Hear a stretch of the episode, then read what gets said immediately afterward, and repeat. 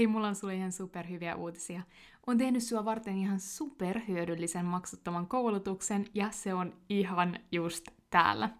Tässä koulutuksessa sä tuut oppiin kolme kriittistä askelta tuottavan digibisneksen rakentamiseen. Tämä koulutus on tarkoitettu just sulle, jos oot kyllästynyt siihen, että joudut yrittäjänä jatkuvasti vaihtaa aikasi rahaan sekä kuluttaa kaikki voimavarat loppuun läsnäoloa vaativassa asiakastyössä. Sen sijaan haluaisit saada lisää vapautta sekä mahdollisuuden kasvattaa vakaata tuloa rajattomasti. Lisäksi tämä koulutus on tarkoitettu sulle, jos sua kiehtoo ajatus lähes riskittömästä sivubisneksestä, jota voisit kasvattaa ansiotyön tai opiskelujen ohella. Sulla jatkuvasti tunne siitä, että haluaisit elämältäsi enemmän sekä ansaita rahaa tekemällä työksesi jotain merkityksellisempää ja oot valmis laittaa itsesi likoon unelmiesi saavuttamiseksi.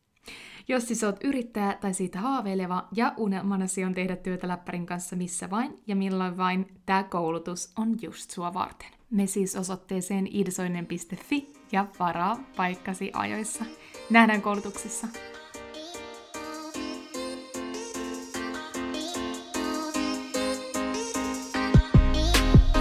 Olen Iida Soininen, entinen sisältöstrategi ja nykyinen täyspäiväinen digiyrittäjä – Aikanaan, kun aloitin kasvattaa mun sivubisnestä, mulla ei ollut aikaa, rahaa eikä osaamista.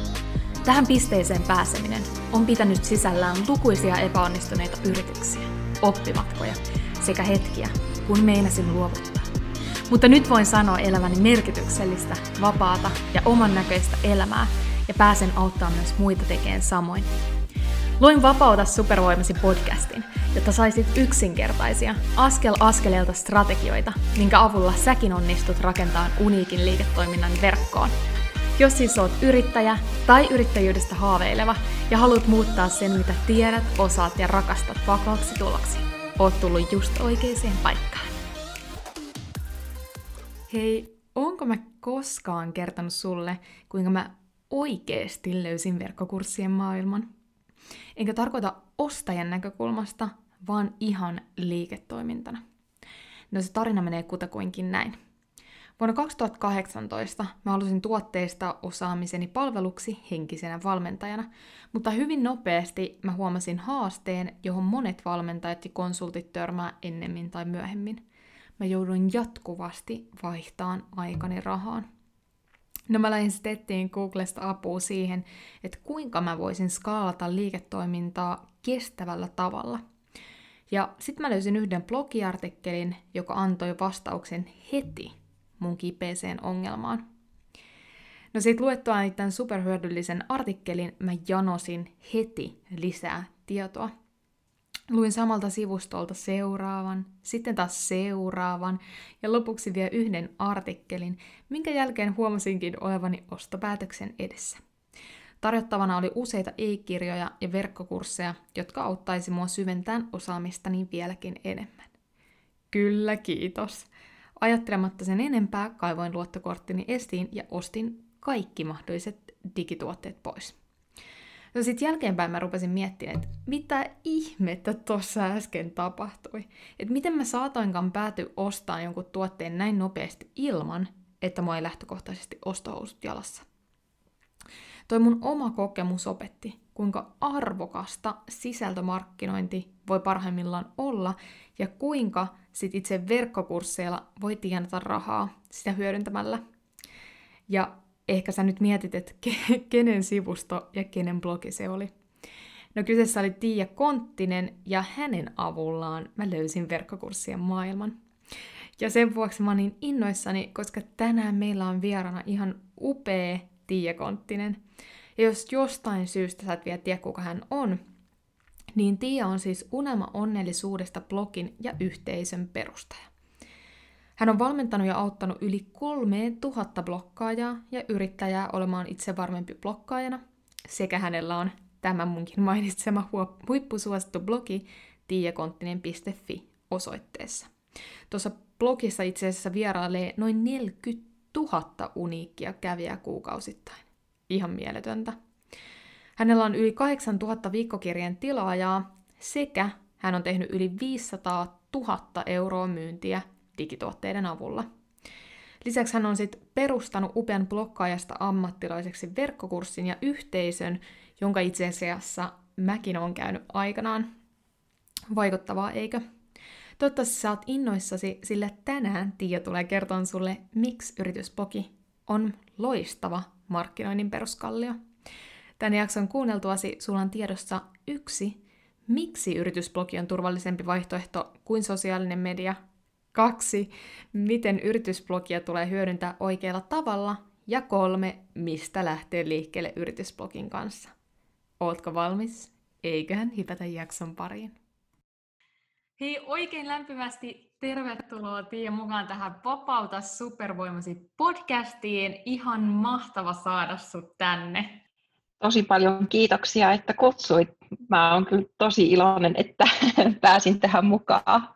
Siis kiva kuulla. Mä tuossa itse asiassa jakson aluissa kerroinkin ihan lyhyesti kuulijoille vähän susta ja siitä, että sä oot tässä digibisneksessä jo aika kokenut konkari, mutta haluaisitko vielä ihan lyhyesti kertoa sun tarinan siitä, että miten sä oot päätynyt tähän digibisnekseen ja toisaalta myös lyhyesti se, että miten sä oot oikeasti saanut sen menestyä näin hyvin? Joo, mä oon siis perustanut mun oman yrityksen marraskuussa 2015, eli kohta tulee viisi vuotta, viisi vuotta tässä täyteen ja ja, ja mun tarinani on ehkä vähän epätavallinen. Mä oon siis erityiskaksosten yksinhuoltaja äiti. Mun kaksoset täyttää ensi keväänä 18.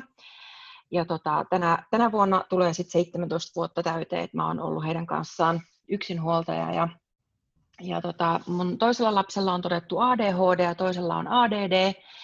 että ei mikään helppo kombo.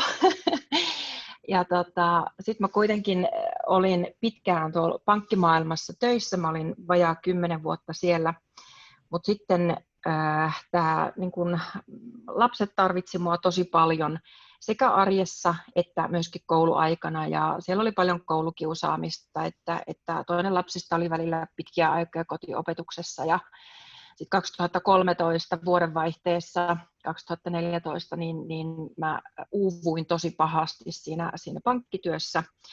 Ja mä totesin siinä vaiheessa, että, että elämässä pitää olla jotain muutakin kuin vaan olla niin kuin töissä ja, ja tehdä ihan hulluna kaikkea. Ja mä totesin, että mä en ole superihminen ja mun ei tarvitse olla superihminen, että mä voin etsiä sellaisen sellaisen väylän ja rakentaa sellaisen työn, jossa mulla on niin kuin itsellä hyvä olla. Ja sitten loppuvuodesta 2014 meillä, meillä tuli pankissa sit YT ja mä jäin sitten tukipaketin voimin sieltä pois. Ja mä tiesin heti jo silloin, että, että mä niin kuin haluan men, lähteä niin kuin yrittäjäksi. Mä olin silloin olikohan tammikuussa 2014, niin mä perustin sen Unelma onnellisuudesta blogin ja mä olin sitä siellä kasvattanut ja mulla oli Facebook-yhteisö, jossa oli siihen aikaan jotain ehkä 20 000 jäsentä. Ja, ja mä olin sitten 14 kuukautta työttömänä ja sen, sen työttömyysjakson aikana niin mä, mä kasvatin sitä blogia ja tunnettuutta ja, ja tein sitten ensimmäisen digituotteen.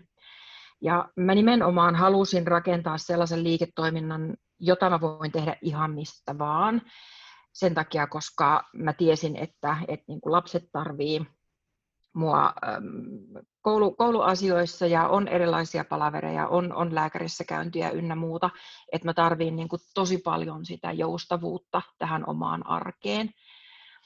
Ja, ja nämä digituotteet niin kuin kiehto mua tosi paljon, koska se, se idea siitä, että mä voin tehdä tuotteen yhden kerran, niin mä voin myydä sitä niin kuin lainausmerkeissä rajattomasti, niin se kiehto ihan äärettömän paljon. Ja mä halusin niin kuin oppia, että miten tämä, tämä homma niin kuin tehdään.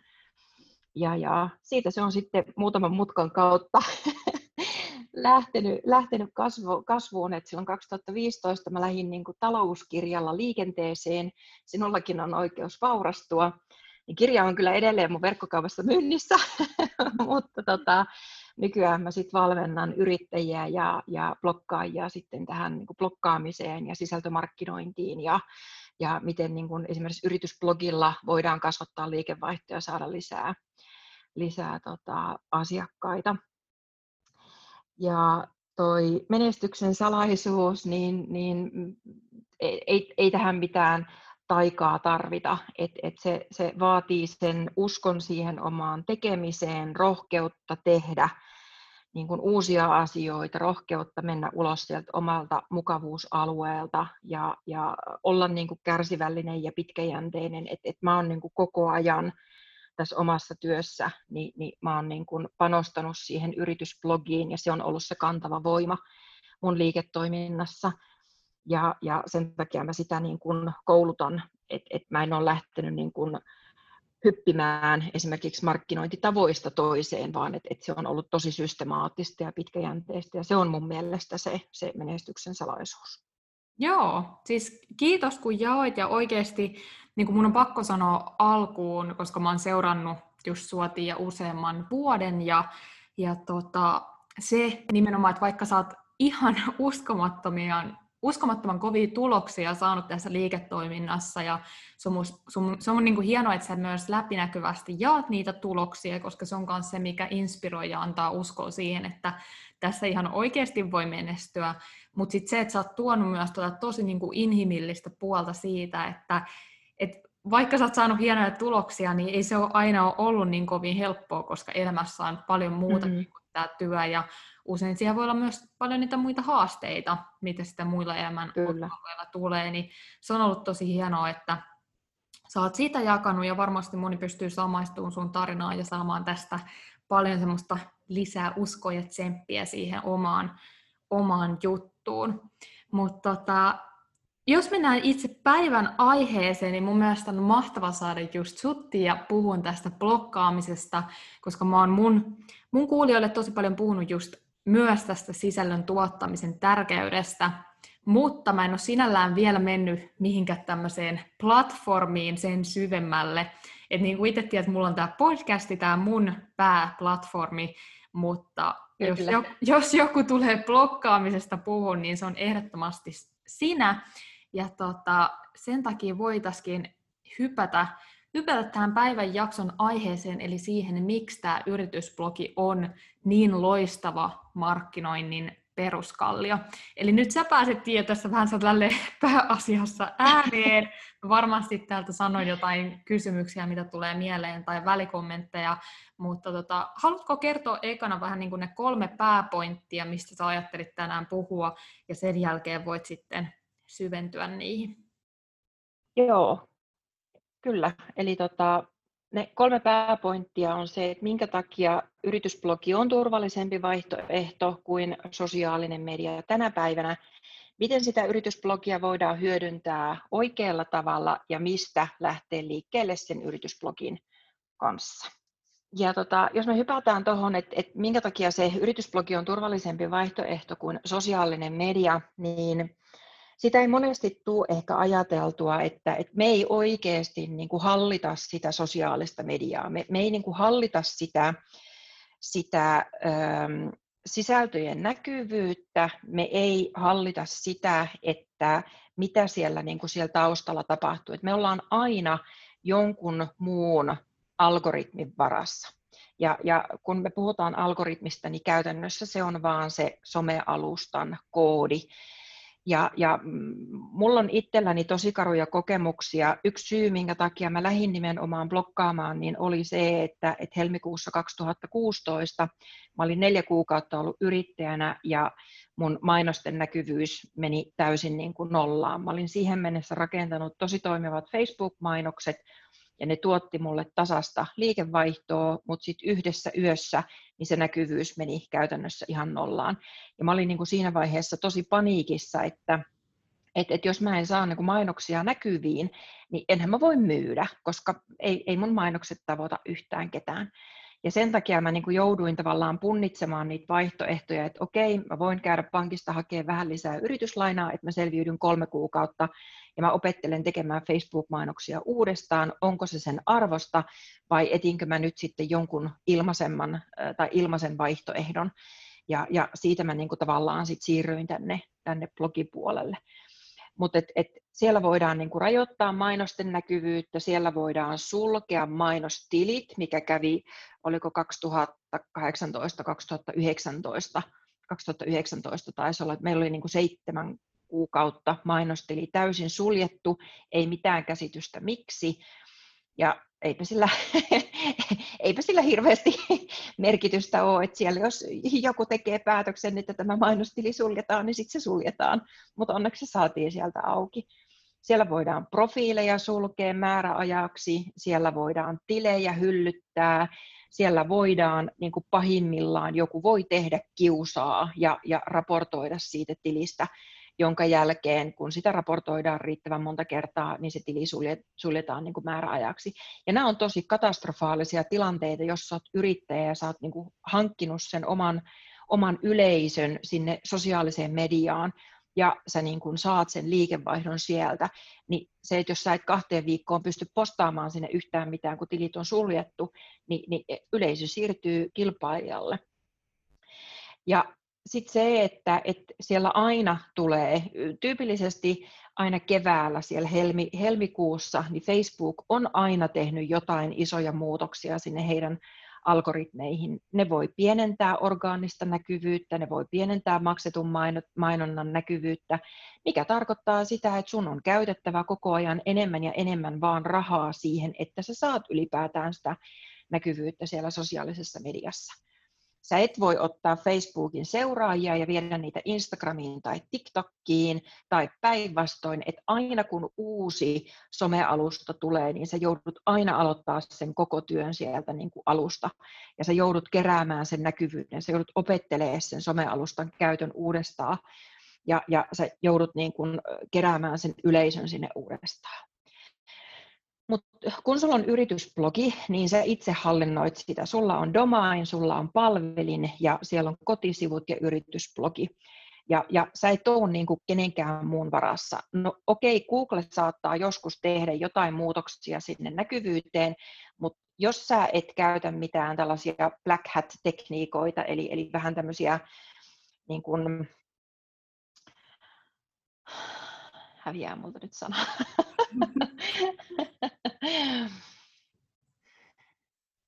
tällaisia niin kuin lainausmerkeissä laittomia keinoja, joilla sä yrität päästä niissä hakutuloksissa korkealle, jos sä kunnioitat Googlen algoritmeja ja sä kunnioitat lukijoita, niin sulla ei ole mitään hätää.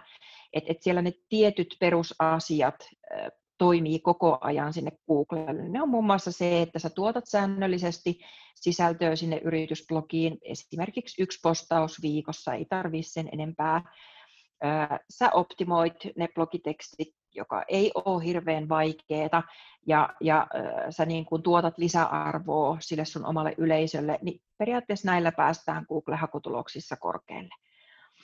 Ja se, että, että kun meillä on se yritysblogi ja me tuotetaan sisältöä. No se, että me päästään siellä Googlen hakutuloksissa ekalle sivulle, niin siihen voi mennä useampi kuukausi, jolloin ihan siinä alkuvaiheessa on hyvä, että niitä postauksia jaetaan sinne sosiaaliseen mediaan ja sieltä hankitaan se yleisö. Mutta että, että käytännössä sä saat niinku ilmaiseksi niitä ihmisiä sieltä, sieltä Googlesta. Ja tämä on tosi tärkeää niin kun tiedostaa, että, että sosiaalisen median ja maksetun mainoksen tai mainonnan tarkoituksena on niin kuin työntää niitä ihmisiä, niitä asiakkaita kohti sitä sun yritystä. Eli tavallaan niin kuin maksettua mainontaa voidaan verrata niin kuin televisio- tai lehto, lehtimainoksiin, että niillä yritetään vaan saada ne ihmiset sinne kotisivuille. Mutta Googlen tarkoituksena on vetää ne ihmiset sinne, sinne sun puoleen. Koska jos mä lähden etsimään vaikka, vaikka niin kuin tietoa jostain valmennuksesta, niin mitä mä teen? Mä menen todennäköisesti Googleen ja mä etsin jollain kysymyksellä sieltä Googlesta. Mä saan listan vaihtoehdoista, siellä voi olla suoraan tuotteita, siellä voi olla suoraan niin kuin blogitekstejä, valmentajia, mutta mä oon tavallaan jo niin kuin ostohousut jalassa siinä hetkessä, kun mä menen sinne Googleen. Niin, niin, niin.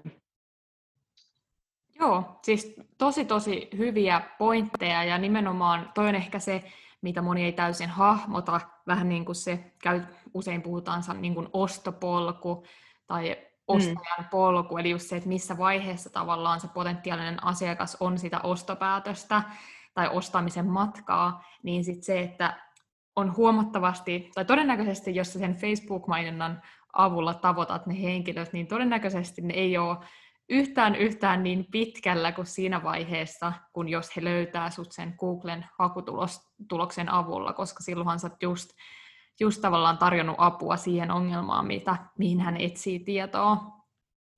Kyllä, kyllä. Se, se on just näin. Se on just näin. Ja, ja tämä vielä niin kuin, että, että kun me tuotetaan sinne sosiaaliseen mediaan sitä sisältöä, niin, niin jos miettii omakohtaisesti, että, että siihen uutisfiidiin tulee joku mainos, niin mitä me todennäköisesti tehdään? Me äkkiä scrollataan se siitä yli, että, että mä en halua mitään mainoksia nähdä. Mutta jos siihen tulee joku esimerkiksi blogipostaus, jossa otsikossa on kysymys, ja, ja me on just niin kuin ajateltu sitä, että, että mitenköhän mä voisin tämän asian niin kuin ratkaista, että, että mä haluaisin nyt saada tähän selvyyden, niin on paljon suurempi todennäköisyys, että me pysähdytään siihen ja me klikataan itsemme sinne blogitekstiin. Ja niin kuin tutkimusten mukaan niin sen meidän yleisön tulee lukea kolmesta viitteen blogitekstiä ennen, ennen kuin me vakuututaan siitä, että okei, tässä on oikea ihminen, joka voi mua auttaa. Tämä vaikuttaa siltä parhaalta ihmiseltä. Ja niin kuin blogipostausten tavoitteena on nimenomaan sitä, että, että me autetaan niitä, sitä meidän yleisöä etupainotteisesti. Käytetään myöskin termiä inbound-markkinointi, mä kerron kohta siitä vähän lisää. Mutta et, et se pointti on, pointti on nimenomaan se, että me autetaan etukäteen ja sitten kun se tulee se hetki, milloin se yleisö tarvitsee sen, sen tuotteen tai palvelun, niin sitten he muistaa meidät ja he tulee niin kuin meidän luokse.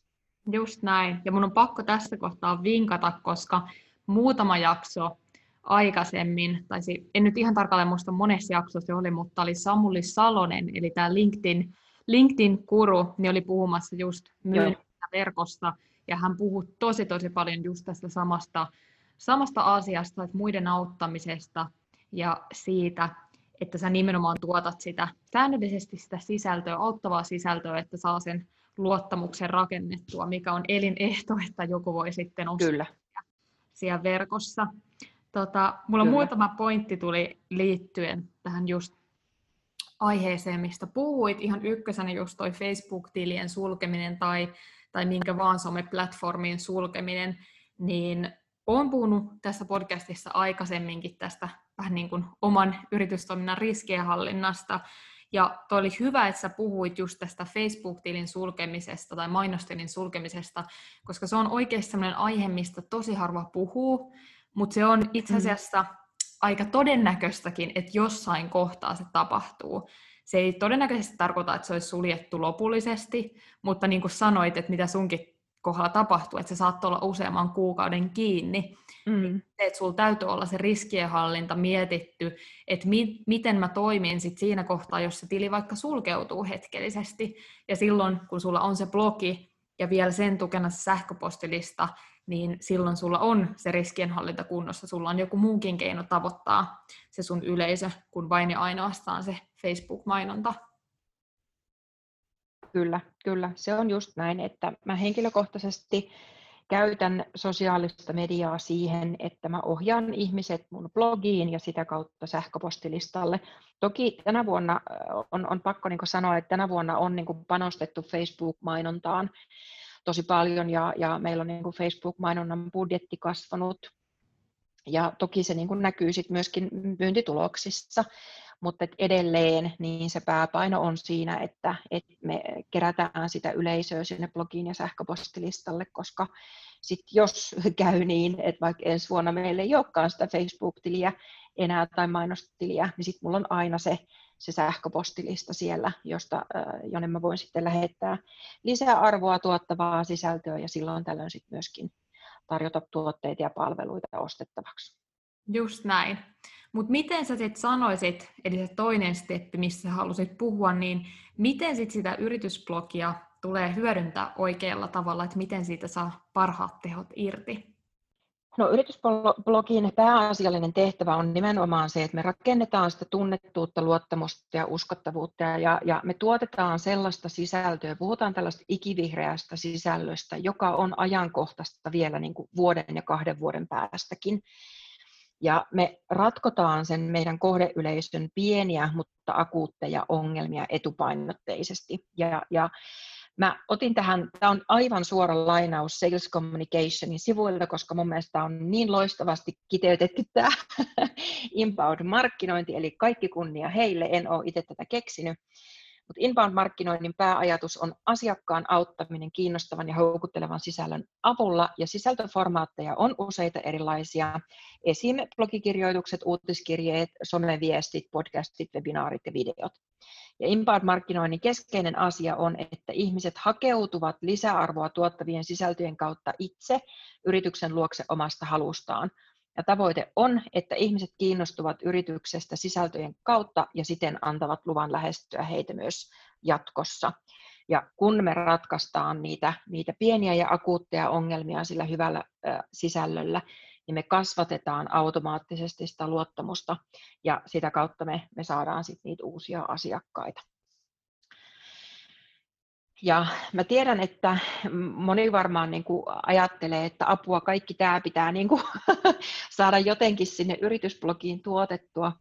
Mutta esimerkiksi mun koulutuksessa blokkaista ammattilaiseksi, niin, niin mähän olen rakentanut sinne tällaisen blogitekstin että kun sitä rakennetta käyttää, niin tämä tavallaan tulee kaikki kiteytettynä siinä. Me tuotetaan sitä lisää arvoa, me kirjoitetaan ajankohtaista tai ikivihreää sisältöä, me, me ratkaistaan niitä ongelmia, me hyödynnetään tätä inbound-markkinointia.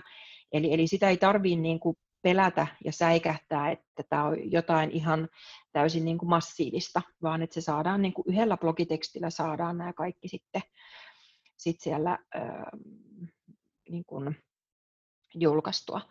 Ja tosiaan se, että, että monihan ajattelee, jos, jos puhutaan niin kuin yleisemmin blokkaamisesta, niin, niin monille tulee se mielikuva niistä, niistä lifestyle-blogeista ja muotiblogeista ja kauneus- ja treeni- ja fitness-blogeista, missä sisältöä saatetaan tuottaa joka päivä.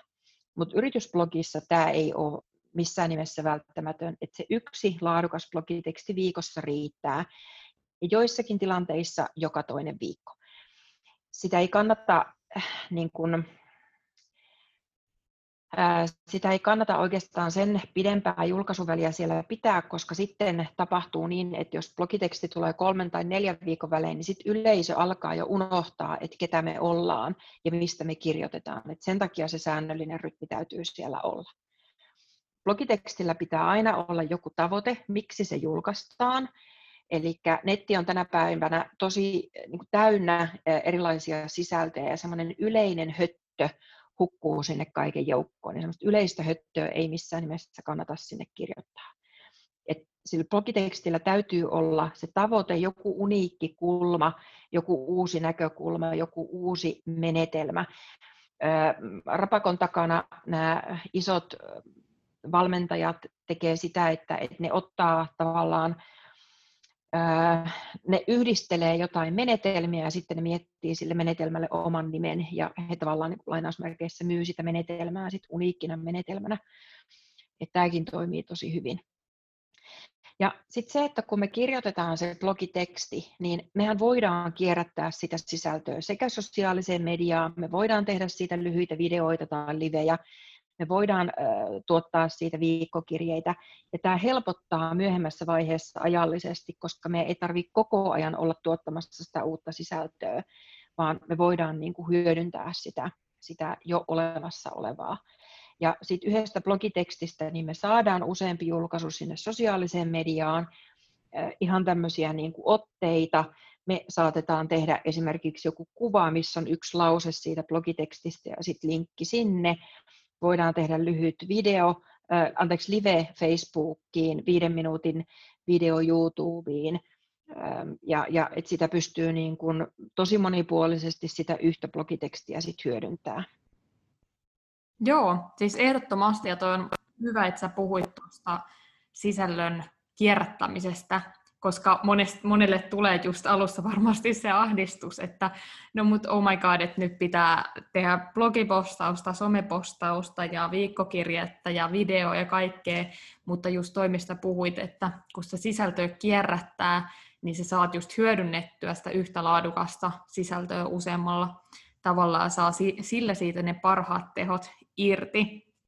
Mun on pakko itse asiassa tässä, tässä kohtaa antaa shoutoutti tuolle sun blokkaajasta ammattilaiseksi valmennukselle, mistä mä puhuinkin tuossa introssa jo, mutta koska mä tiedän, että tässä kohtaa varmasti niin moni ajattelee just sitä, että okei, että tämä varmasti olisi tosi hyvä juttu tämä yritysblogi, mutta kun mä en ihan oikeasti osaa kirjoittaa, että mä en yhtään tiedä, mistä mä kirjoittaisin ja miten mä lähden tämmöistä yritysblogia kirjoittaa.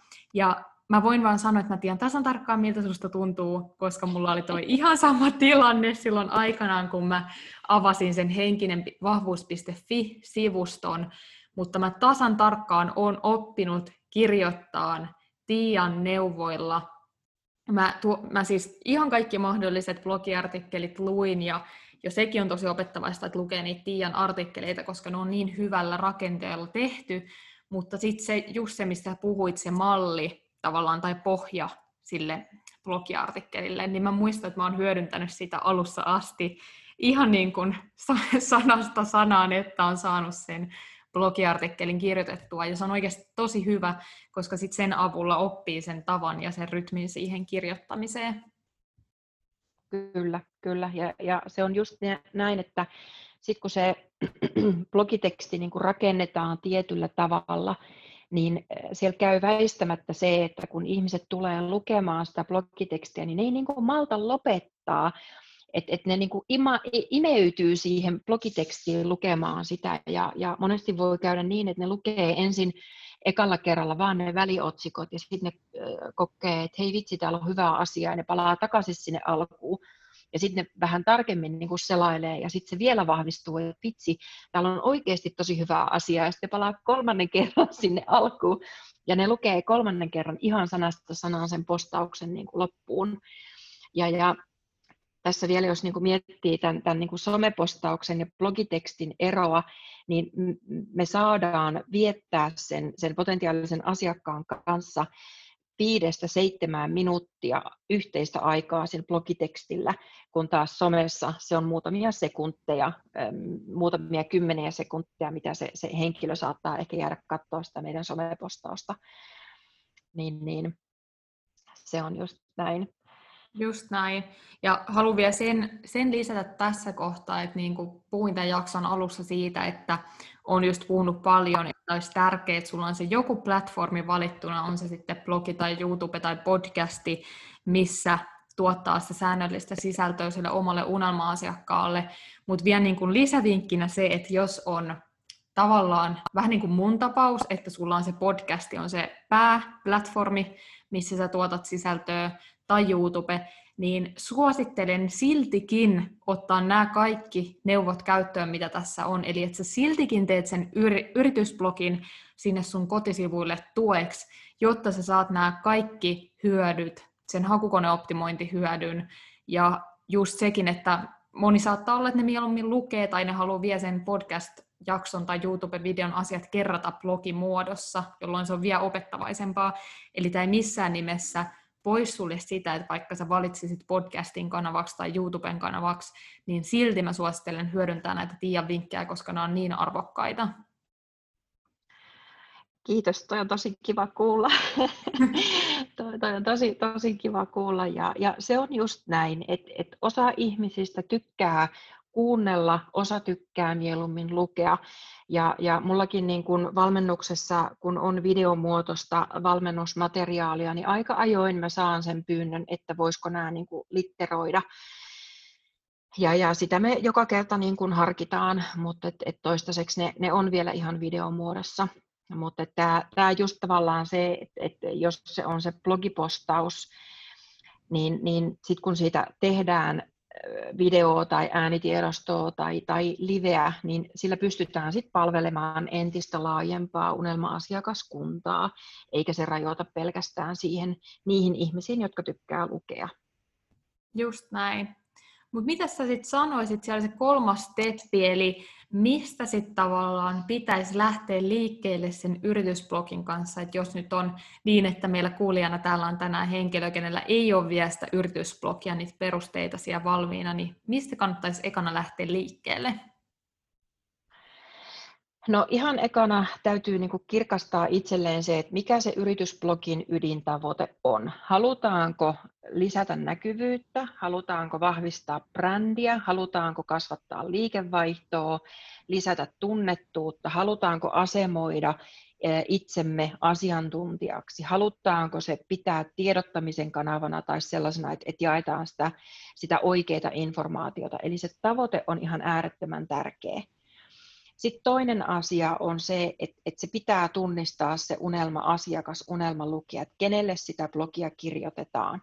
Että se blogi ei ole yrittäjän oma tiedotuskanava, se ei ole yrittäjän oma lifestyle-blogi, vaan siellä yritysblogissa kirjoitetaan sellaista sisältöä, joka aidosti palvelee niitä omia asiakkaita. Eli jälleen kerran ratkaistaan niiden omien asiakkaiden pieniä, mutta akuutteja ongelmia. Ja sitten se kolmas kysymys on se, että kun lähdetään miettimään, että no mistä ihmeestä siellä sitten kirjoitetaan, niin kaikista helpointa on se, että sä listaat niitä kysymyksiä, mitä sun yleisö kysyy sulta jo nyt. Ja sä vastaat niihin kysymyksiin sillä blogitekstillä. Yksi kysymys, yksi vastaus. Sitten sä voit miettiä, että minkälaisia haasteita ja ongelmia sillä omalla yleisöllä on. Sä voit silloin tällöin kysyä, että et, hei, mikä tässä aiheessa tuntuu susta kaikista haastavimmalta, ja sä saat sieltä niitä haasteita ja ongelmia, ja sitten taas yksi haaste yhdessä blogitekstissä siihen vastataan. Ja sitten niin kun, yksi, yksi hyvä pointti on niin kun miettiä, että miksi sen lukijan pitäisi käyttää viisi minuuttia aikaa, että hän lukee tämän blogitekstin. Tämä on niin tavallaan itselle semmoinen tosi hyvä peili, että kun lähdetään miettimään, että, että kirjoitetaan sitä blogitekstiä, niin kun pysähdytään siihen, ja mä monesti teen tämän näin päin, että mä mietin, että jos joku muu kirjoittaisi tämän mun blogitekstin, niin käyttäisinkö mä viisi minuuttia aikaa tämän lukemiseen. Ja jos mä totean, että en, niin sitten se tarkoittaa sitä, että okei, sitten sit täytyy niinku miettiä tätä aihetta uudestaan ja, ja miettiä niinku sitä näkökulmaa. Mutta et, et kun tavallaan niin kuin siinä yritysblogissa jätetään itsemme sinne taustalle ja nostetaan se asiakas ja se lukija siihen freimille, niin, niin silloin, silloin siitä sisällöstä tulee sellaista tosi niin kuin, rikasta ja semmoista lisäarvoa tuottavaa. Ja sitten just tämä, että mitä hyötyä ja mitä lisäarvoa se asiakas siitä saa, se lukija siitä saa. Että nämä kolme asiaa mikä on se tavoite, kenelle kirjoitetaan ja mistä kirjoitetaan, niin näillä päästään jo tosi pitkälle sen, sen yritysblogin kanssa. Hei, ihan superhyviä vinkkejä. Mulle tuli tähän, tähän niin kuin viimeiseen, eli mistä kirjoitetaan vielä tämmöinen konkreettinen, mitä mä oon itse huomannut mun asiakkaiden kanssa yleisesti, kun ollaan puhun, puhuttu sisällön tuottamisesta, niin monella on tavallaan se haaste, että varsinkin jos sitä sisältöä ei ole tullut tuotettua hirveästi, niin, niin tota, sitä saatetaan ajatella sellainen yksi iso kokonaiskuva siitä aiheesta, mistä niin kuin yleisesti puhuu, mm. vaikka olisi kauneudenhoito, ja sitten sitä ajatellaan silleen, että no mutta tässä on se kaikki, mitä mä tiedän, tai että, että tota, sitä moni ehkä ei osaa nähdä, että sä oikeasti pystyt meneen tosi syvälle siinä yhdessä aiheessa, eli vähän niin kuin kun sä sanoit, että yhdessä postauksessa käsitellään yhtä asiaa, ei viittä, niin tämä on kyllä se, mitä mä Joo. usein huomaan, että moni käsittelee ne viisi asiaa, mutta sitten ei tajuta, että käsittelen niistä viidestä asiasta sitä yhtä, ja mieti kymmenen eri postausta, miten sä pääset siinä yhdessä asiassa mentyy tosi syvälle. Et nyt tämä tulee vähän tämmöinen villikortti, mutta osaatko, jos Kyllä. pääsit mun ajatuksesta kiinni, niin haluatko heittää valitsemastasi tämmöisestä niin kuin äh, niche-markkinasta, niin joku tämmöinen esimerkki, vaikka nyt jos olisi tyyliin joku koiran kouluttaja tai sitten jos olisi vaikka kosmetologi tai tuleeko mieleen heti joku esimerkki tämmöinen, jos pääsit mun ajatukseen kiinni, Joo. että miten tuon voi Joo, kyllä. Kyllä, ja siis to, toi on niin tosi tärkeä pointti, koska tätä mä näen itsekin tosi paljon, että, että se ajatellaan, että siinä yhdessä postauksessa pitää niin tuoda kaikki se se idea. Mutta mä oon noissa koulutuksissa käyttänyt tosi paljon tätä esimerkkiä, että jos me puhutaan niin kuin unesta, niin, niin sitten me puretaan se uni niin kuin useammaksi blogipostaukseksi. miten stressi vaikuttaa unen laatuun, miten makuuhuoneen lämpötila vaikuttaa unen laatuun, miten ravinto vaikuttaa unen laatuun, miten liikunta vaikuttaa unen laatuun. Et tässä meillä on niin kuin neljä postausideaa. Et, et se oikeasti kannattaa mennä niin kuin tosi, tosi syvälle siihen. Ja sitten toinen, mikä mulle tuli tästä itse asiassa mieleen, että moni saattaa ajatella, että mutta nämä on niin itsestään selviä, että kaikkihan nämä jo tietää. Ja, ja tämä on tosi vaarallinen polku, että et vaikka se mielikuva itsellä on, että kaikki nämä jo tietää, mutta kaikki ei niitä tiedä. Et mä oon huomannut monta kertaa sen, että semmoiset niin itselle tosi itsestään selvät asiat, niin ne saa blogissa ihan äärettömän paljon niitä lukukertoja. Et, et, silleen se niin kuin, kannattaa just pilkkoa sitä yhtä, yhtä isoa aihetta niin useampaan ja niin kuin vaihtaa tavallaan sitä näkökulmaa siinä, niin me saadaan siitä yhdestä postauksestakin vielä tehtyä niin kuin neljä, viisi, kuusi eri versioa. Yes, hei kiitos, tuo oli tosi hyvä esimerkki, eli kerrotaan vielä, eli jos uni on se aihe, mistä puhutaan, niin tiedätte siitä esimerkiksi, että yksi tämmöinen uneen liittyvä kategoria olisi unen laatu, ja sitten hän antoi neljä esi- eri, eri esimerkkiä, mitkä vaikuttaa kaikki unen laatuun, esimerkiksi se ravinto ja oliko huoneen valo vai mikä siellä oli. Ja sitten muita, muita kategorioita voisi olla vaikka sitten tämmöiset unen vaiheet tai unihaasteet, eli yleisesti Kyllä. mitä unihaasteita on ja niin edelleen. Eli ehkä tuosta sait kiinni siellä kuulija, että, että kuinka sä pystyt lähteen pilkkoon sitä yhtä isoa teemaa pienemmiksi ja sit siitä saamaan ideoita niille, niille postauksille. Kyllä, just näin. Ja jotain itse asiassa äsken vielä tuli mieleen kysymys tähän sun viimeisimpään, e, viimeisimpään kommenttiin, mistä puhuit, mutta nyt se itse asiassa tässä hävisi jo hävisi mielestä. Hyvä, hyvä tähän loppuun, loppuun todeta, että todella hyvä kysymys mielessä, mutta en nyt muistanut sitä tota, sanoa. Eikö nyt mä muistan? Se on hyvä, kun tuolle vähän höpöttelee, niin sitten se idea tulee mieleen. Kyllä.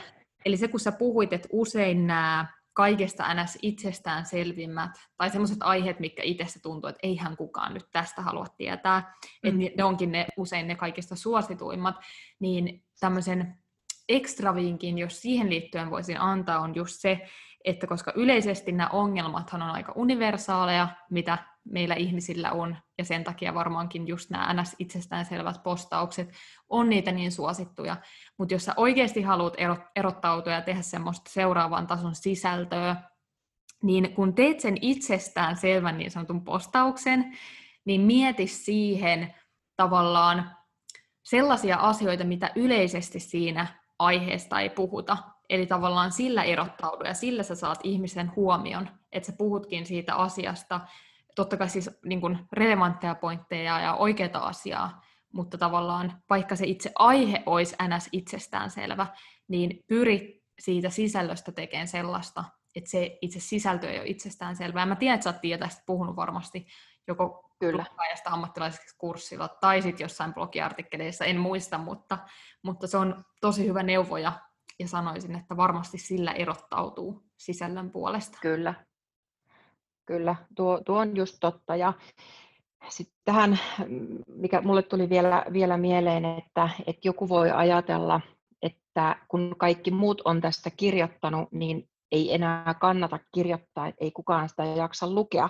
Mutta sitten tullaan vielä siihen, että, että meillä kaikilla on se oma uniikki tyyli. Ja ne ihmiset seuraa meitä nimenomaan sen meidän oman tyylin takia.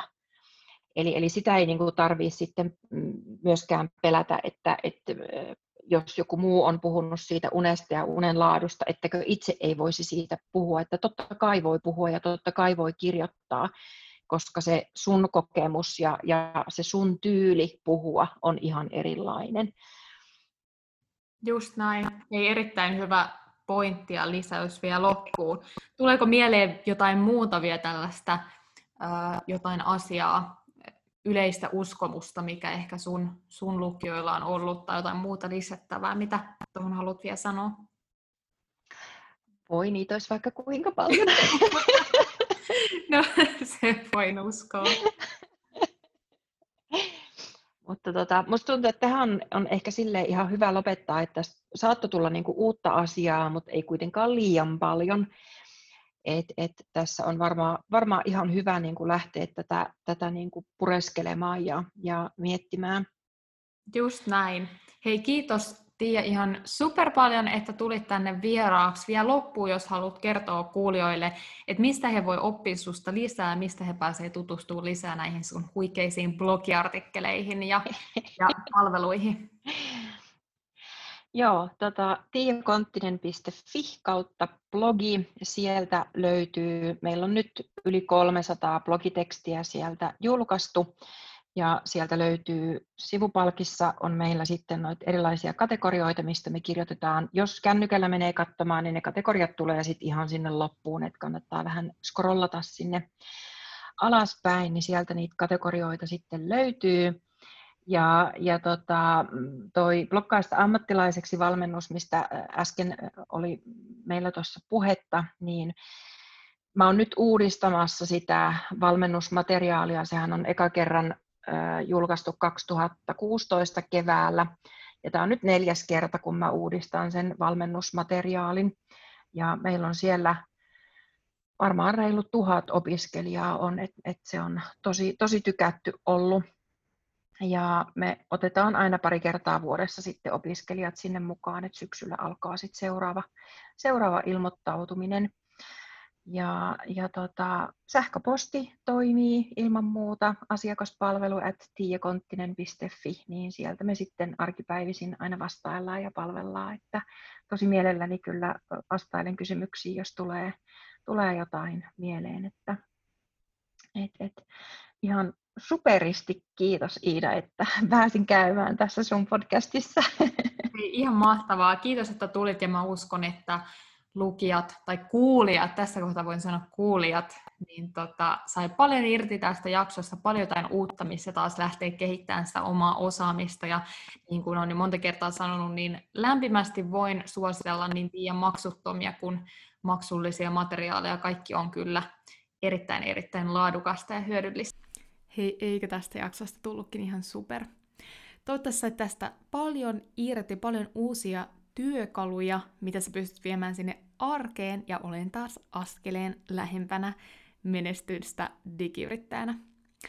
Mä linkkaan kaikki jaksossa mainitut linkit tämän podcast-jakson muistiinpanoihin, jotka aina löytyy osoitteesta iidesonnen.fi.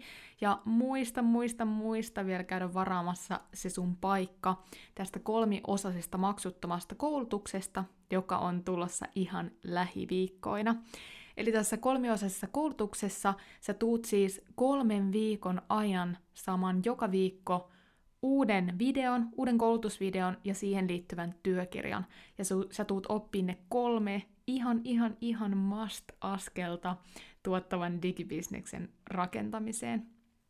Käy siis varamassa paikkas siitä maksuttomasta koulutuksesta ja me nähdään taas samaan aikaan samassa paikassa ensi viikolla. Moi moi!